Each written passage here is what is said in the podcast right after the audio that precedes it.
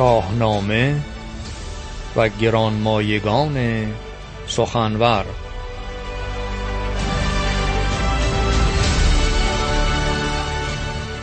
داستان کتایون بخش چهارم.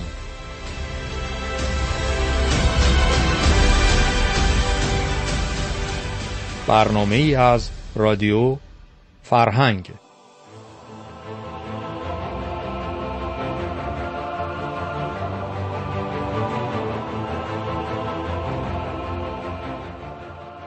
یاران را درود دارم و در سلسله گفتارهای شاهنامه و گرانمایگان سخنور امروز بخش چهارم داستان کتایون را داریم. در برنامه پیش آگاه شدیم هنگامی که لحراس جانشین که خسرو می شود و بر تخت شاهی می نشیند گشتاس خواهان تاج و تخت برادر بسیار خردمند و فرهیخته و دانش پژوه و دانشوری داره به نام زریر و چون لحراس چشم به فرزند دیگر خود دارد برای جانشینی گشتاس به حالت قهر ایران را ترک می‌کنه و با نام مستعار فرخزاد به روم میره سپس مسائل مختلفی به وجود میاد در آنجا دختران قیصر روم خود شوی خود را انتخاب می‌کردند که در این میان فرخزاد که نام مستعار گشتاس بوده پهلوانه که از خود نشون داده کتایون او را بر میگزیند برای همسری و داستان ها ماجراهای فراوانی است و گشتاد چون مخفیانه زندگی می‌کرده سرانجام پرده اسرار کنار گذاشته میشه و متوجه میشن که او فرزند شاست و با خوبی و خوشی هر دو کتایون و گشتاس به ایران برمیگردن و, و لحراس به او را جانشین خود اعلام می‌کنه و گشتاس بر تخت می نشینه کتایون در آن دورانی که با خوشبختی وارد خاک ایران شده دو فرزند برومند یکی خردمند و فرهیخته به نام پشوتن و دیگر اسفندیار روینتن که اسپند داد بوده یعنی مقدس زاده شده بوده. برای همینه به او روینتن می‌گفتن. و در این دوران اسفندیار است که خواهان تاج و تخت از پدره اما پدر هرگاه به بهانه او را دور می‌کنه و سرانجام شبی اسفندیار به پیش مادر خود کتایون میآید و برای او درد و دلی دارد. کتایون هم او را نصیحت می‌کنه پند اندرز میده. ببینیم چه صحنه است در این بخش از داستان.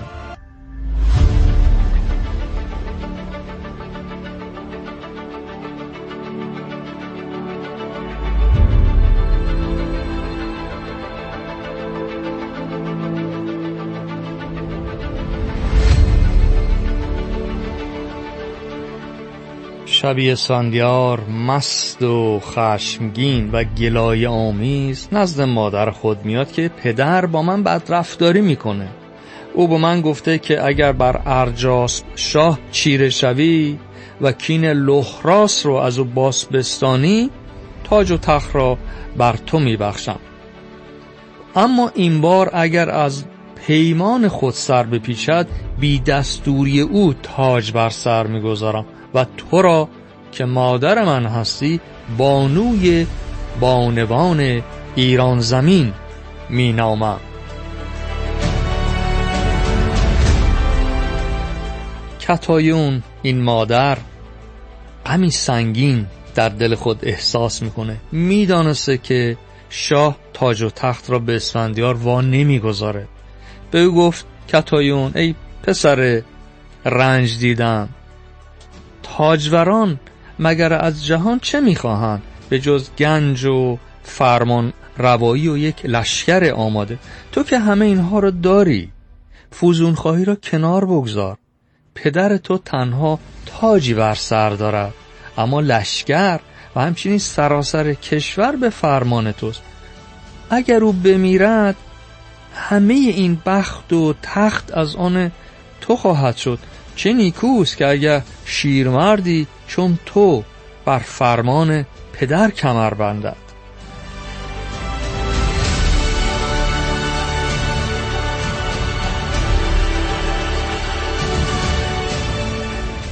اسفندیار که تشنه قدرت بوده پدر او را به مأموریت بسته شدن دست رستم پهلوان و او را پیاده آوردن تا پیش او داره. مادر این را می‌دونه کتایون می‌دونه. و متوجه است که گشتاس فرزند را به یک مأموریت بی بازگشت فرستاده. اما اسفندیار گوش نمیده. کتایون پشیمان از صحبت خودش خاموشی برمیگزینه و اسفندیار به مأموریت میره تا رستم را دست بسته به بلخ بیاوره رستمی بود که در هنگام نبرد به اسفندیار گفت که گوید برو دست رستم ببند؟ نبندد مرا دست چرخ بلند. اونجا بهش میگه کی بهت گفته بیا دست منو ببندی؟ چرخ بلندم نمی‌تونه دست منو ببنده.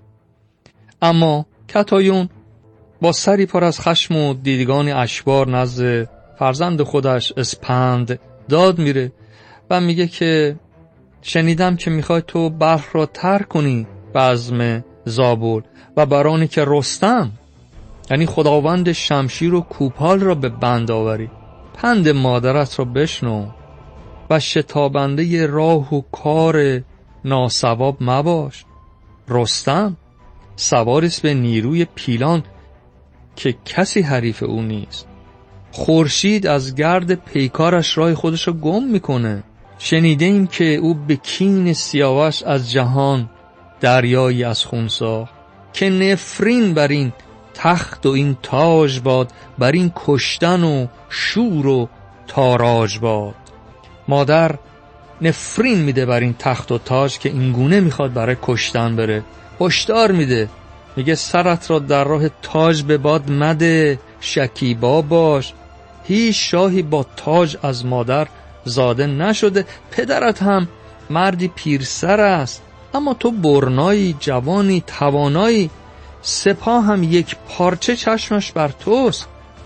تندی مکن خود را به رنج میفکن. جز سیستان جای دیگری هم در جهان هست. دلیری مکن و از تیزی بپرهیز و مرا که مادرت هستم خاکسار دو جهان مخواه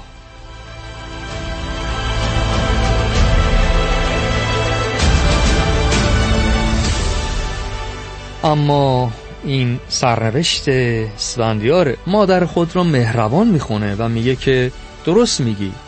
رستم همون کسی است که هنرهایش را همه می‌دونن مانند زند و اوستا می‌شناسن. اگر سراسر ایران را کاوش کنی از او نکو کارتر نخواهی یا بستن چنین کسی من می‌دونم روا نیست و چنین بد نیز از پادشاهان زیبنده نیست. اما دلم را نشکن که جانم در گرو این راه است و میگه من نمی‌تونم از فرمان پدر سرپیچی کنم. اگر باید که مرگ من در زابلستان سر رسد زمانه مرا بر آن سوی خواهد کشید. رستم همچنین اگر فرمان مرا بپذیرد از من سخن سرد نخواهد شنید. و خودش می‌دونسته باور داشته رستم ستایش می‌کرده می‌گفته کسی از این نکوکارتر نیست بستن دست او روان نیست اما من فرمان پدرمه و بپذیر. و اگر رستم هم فرمان مرا بپذیره سخن سردی بر او نخواهم گفت.